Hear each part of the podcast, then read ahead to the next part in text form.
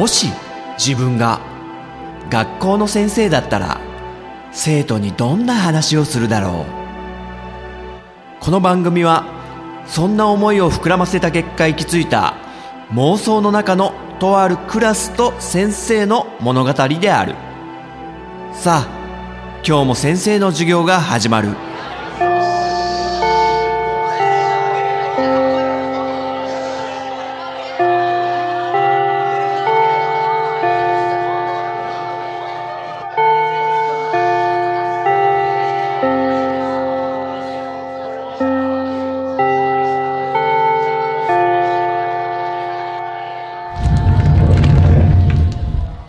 みんなおはようおはよう。はい席ついた。おあ太田。気づいた。そう先生久々にね腕時計してきたよ。そう G-SHOCK ね。結構愛用してるやつなんだけどちょっと前にね電池切れしちゃってあの自力でね電池交換してやっと復活。でもねその自力でやったからさ危うくねあの安物買いの全入しないパターンにねハマりそうだったのよ。そうそうそうそう。あのまあネットで調べてねやっぱやり方載ってんのよ G-SHOCK の。で時計屋さんに頼むと1000円から1500円ぐらいかかっちゃうと。だったらもう自分でやっちまえと。ね。でこう足りないものを買い出しに行ったんだけどまずねあの電池を買ってきたのね。先生の G-SHOCK をネットで調べてで電池はこの薄っぺらいでっかい丸ボタン。ボタン電池一つだなと思って、えーそれを買ってきたと。まあ普通に100均で売ってるようなね電池だったんで。であとピンセットが必要って書いてあったのね。それはあの先っちょがとんがってるピンセットじゃないと G-SHOCK をこう電池交換して再起動させるためにそのなんだ先っちょがとんがってるピンセットでちょっと2つボタンを同時に押さなきゃいけないと。電極をつなげなきゃいけないらしくって。まあそれも買ってきたと。で精密ドライバーっていうちっちゃいねプラスドライバーみたいな先生持ってたんでで、ね、意気揚々と電池も買ってきたしピンセット買ってきたしじゃあ修理しようと思って家でやろうと思ったら先生が持ってた精密ドライバーじゃあの全然ネジが回せなくって大きすぎて うわーとか思ってまたどっかで買ってこなきゃと思って。で近くの100円ローソンでね精密ドライバーというかちっちゃいドライバーセットチャチいやつなんだけどあこれなら多分使えるぞと思って買ってきてで見事にあの G-SHOCK の裏側のネジが外せたのよ。あオッケーオッケーこれいけるわと思ってパカッて開けたらあの丸ボタン電池1個買ってきてたじゃん。もうそこから根本から違くって丸ボタン電池2つ必要であのゲームウォッチとかにね入れるようなちっちゃい2つのやつ。つうか違うじゃんとか思ってさネットの情報違うじゃんとか思ってあの、まあ、先生が先に中を開けて確認しろって話なんだけどもう、まあ、間違ってボタン電池買ってきちゃったからまた買いに行かなきゃいけないと。そしたら今度その丸ボタン電池2つは結構マニアックな型で売ってないんですよ。そこら辺のディスカウントショップにも売ってない。って思ってなんか結構家電量販店みたいなとこ行ったら結構高いのよ。1個400円とかねしたと思うんだけどうわわわわと思って。あネットで調べた時安いの売ってたからやっぱネットで買おうって思ってネットで注文してで届いてやっと直せたんだけどトータルでね700円ぐらいだったね。だからあの修理出してもよかったのかもしれないよね。あでも電池代かかんのかあれ、まあ、ギリギリ1000円はいかなかったっていう、まあ、危なかったっていうね。う安く抑えようとしたつもりが高くなりそうだったっていう話で。まあそういうなんか買い物で失敗したとかってどう？みんななんかある？ん？アラゴルン？あ買って失敗したもの。うん。何 ?WiiU いやいやバカ、バカっつっちゃった。Wii U は失敗じゃないよ。ちょっと危ないこと言うんじゃないよ、もう。まあ確かにね、ちょっと、まあゲームはちょっと少なかったけど、お、シュルク、なんかあんの？うん。あ、ドンキホーテで、うんうん、自転車買って、あ、そのまま乗って帰りますと。乗って帰ったら、あ、途中でチェーン外れた 買ったばっかの持って帰るときにチェーンが外れた。それはひどいね。ちょっとそれ安物買いの、ねえ、入しないパターンだね。それどうしたの？あ、チェーン直して使ってる。大丈夫？つうか、未来史で分かんなかったのかな？そもそも。お、無名。うん。あ、島村で、ファッションセンター島村で、カバン買ったんだ。バッグ。うんうん。可愛いバッグだったのに。うん。あっさり紐が切れた。ああ。あるわ、そういうの。ね、ちょっとやっぱ、安いのを買っちゃうと、そういうことが、稀にあるよね。うんうん。まあだから、自転車とかはね、やっぱ、ちょっと、事故につながっちゃうから、ある程度、ちゃんとしたの買った方がいいよね。まあ先生もね、そうやって安いの買って失敗したりとか、あと、いろいろ調べて買ったつもりが、全然使わなくって失敗とか、結構あるぜ。ちょっとその話でもするか、今日は。ね？うん。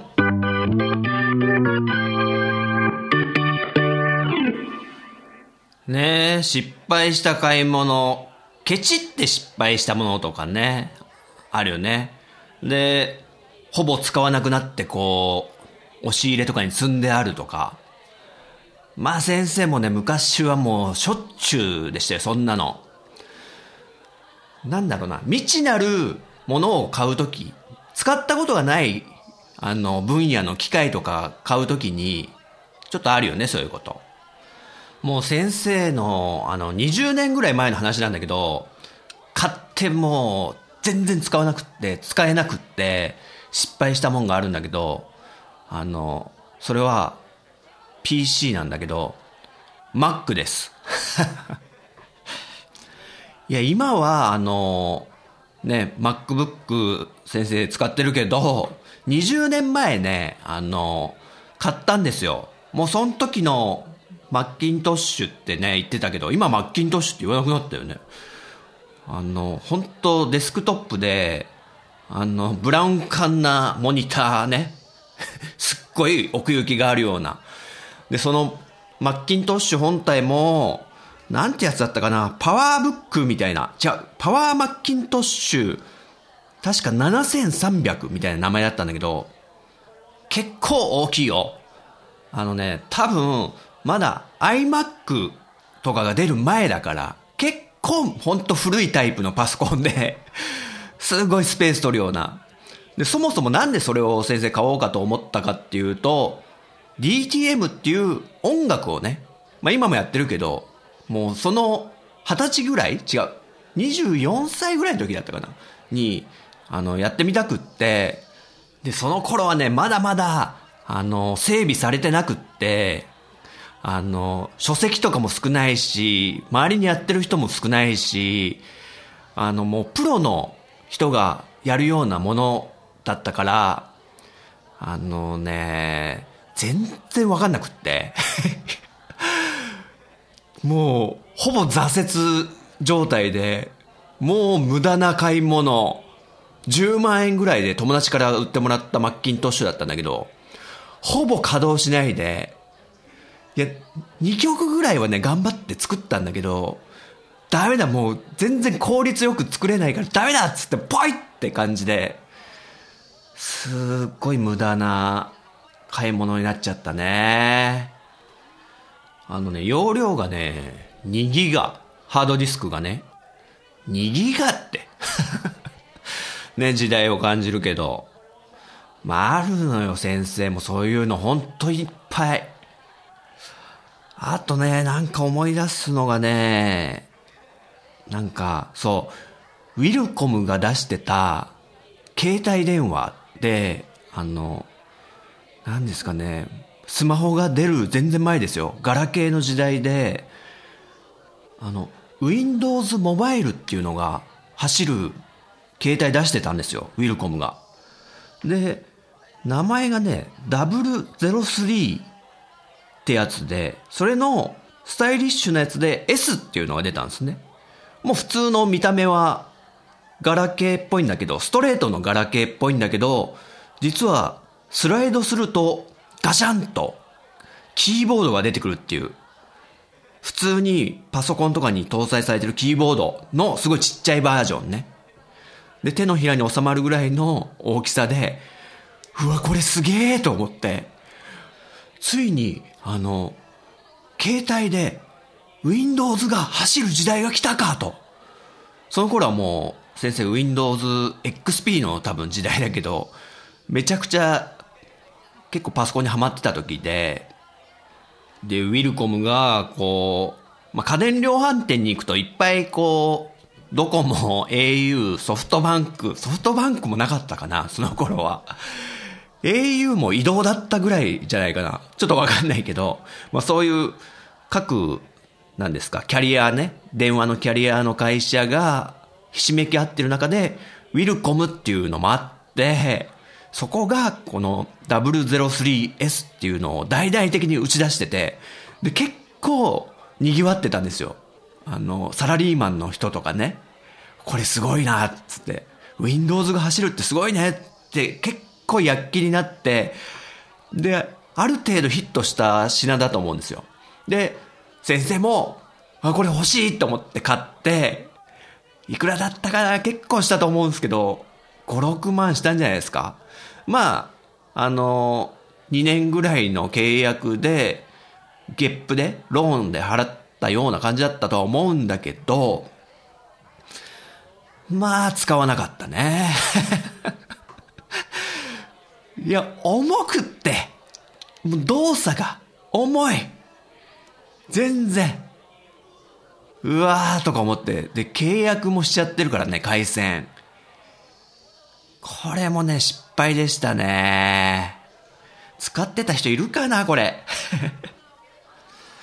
あとちょっと小さな失敗になるかもしれないけど、あの、結婚してから先生がね、ちょっと買ったもので失敗したのが、七輪。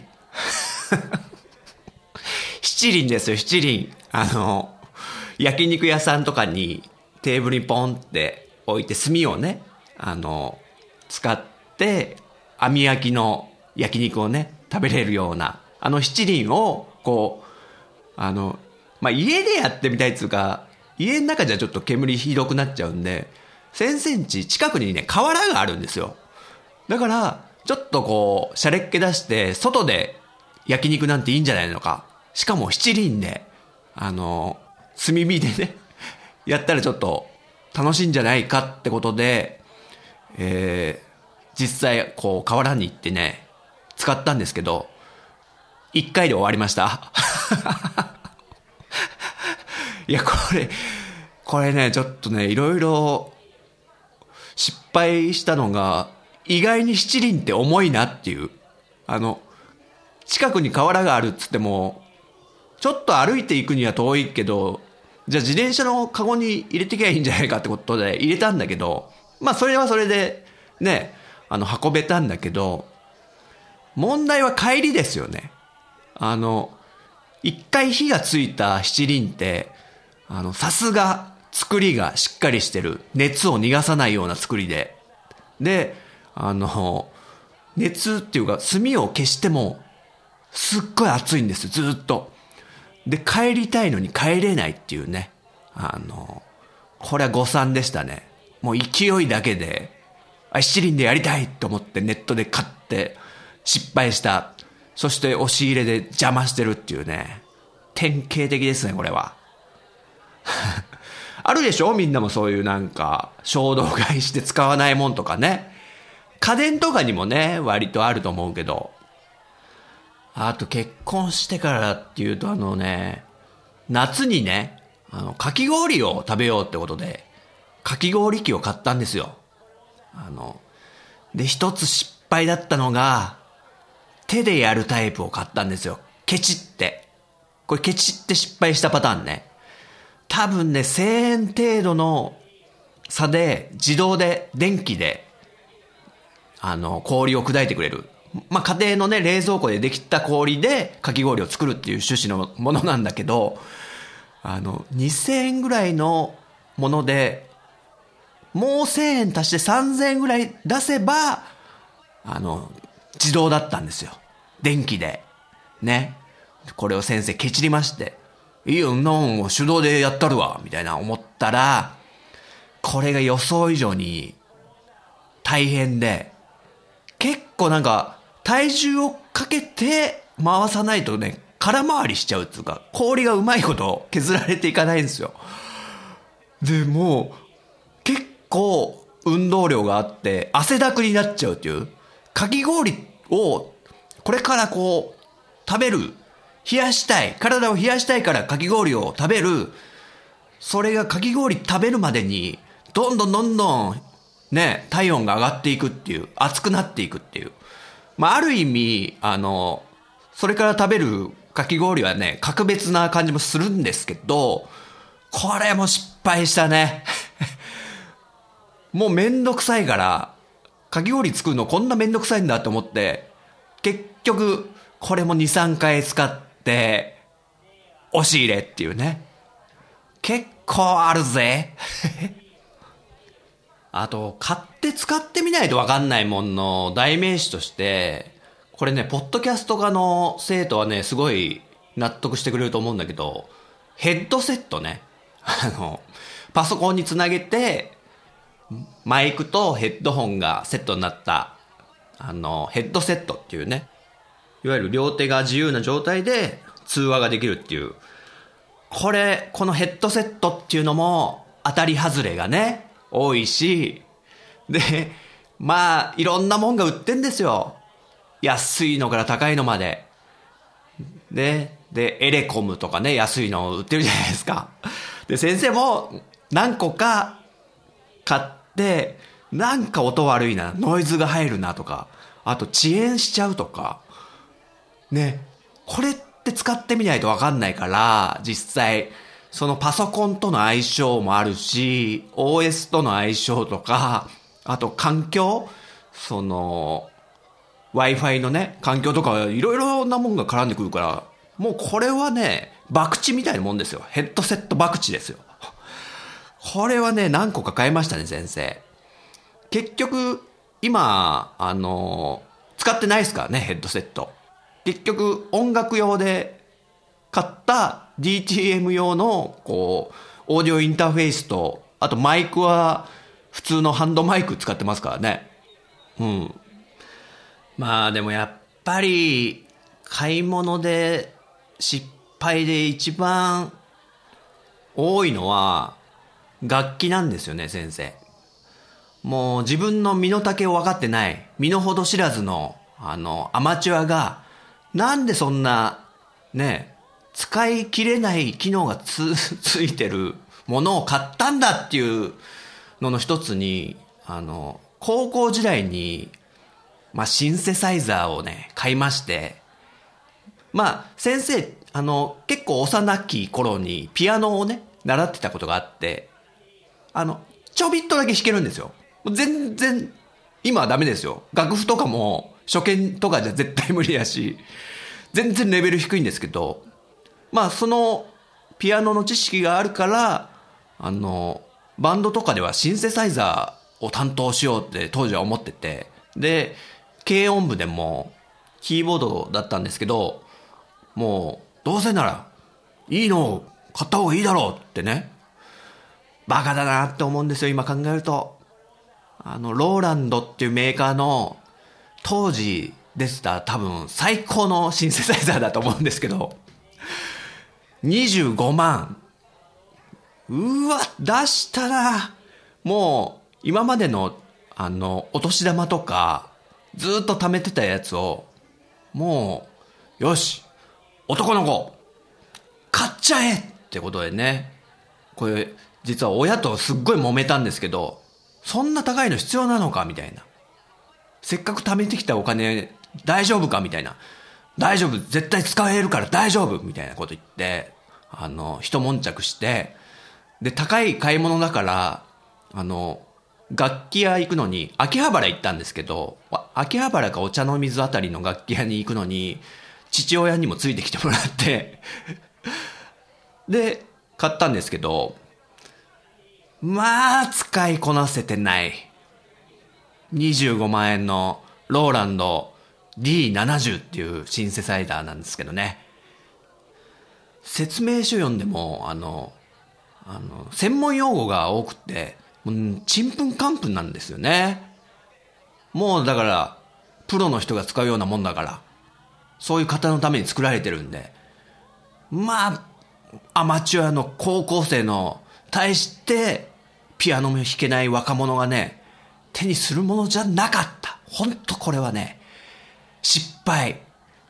しかもまだ実家に眠ってるっていうね。実家に置いてきちゃったんですけど、バカでかいんですよ、これ。確かね、88件あるんじゃないかな。ピアノと同じサイズね、鍵盤が。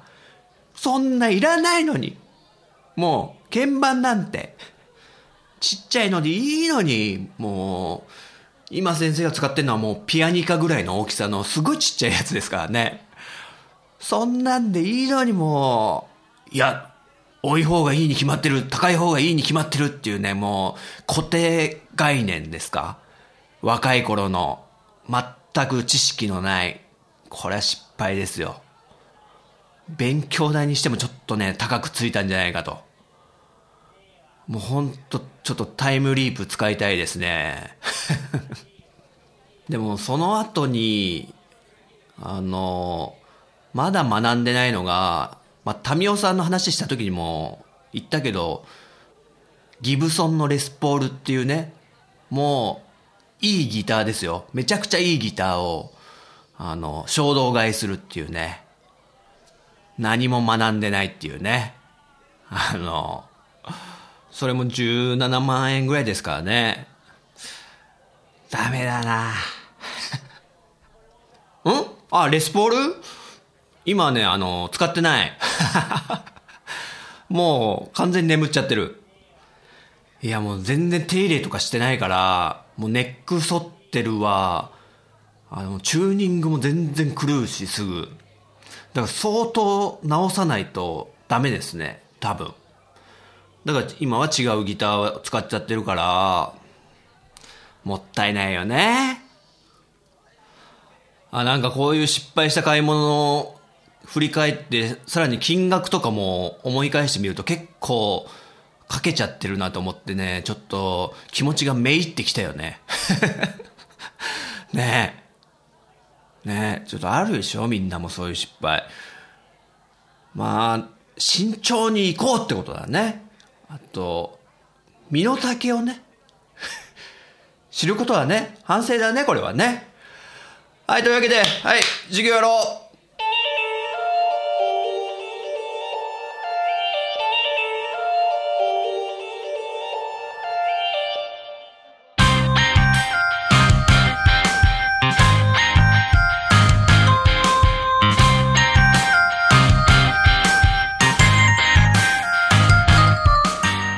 かがだったでしょうか？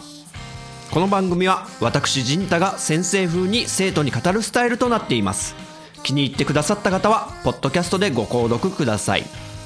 iTunes ストアのレビューで評価していただくと励みになります。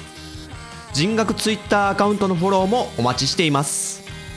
人学では番組をお聞きになっている生徒さんのメッセージをお待ちしております。Twitter ハッシュタグカタカナで人に漢字の学ぶで人学と書いて投稿してください。私が先生視点で受け答えさせてもらうことをご了承ください。現時点ではメールアドレスお便りフォームブログコメント欄は開放してません。長文の熱いメッセージの場合は Twitter の人学アカウントか人太アカウントに直接 DM をお送りください。それではまた次回の授業でお会いしましょう。さよなら。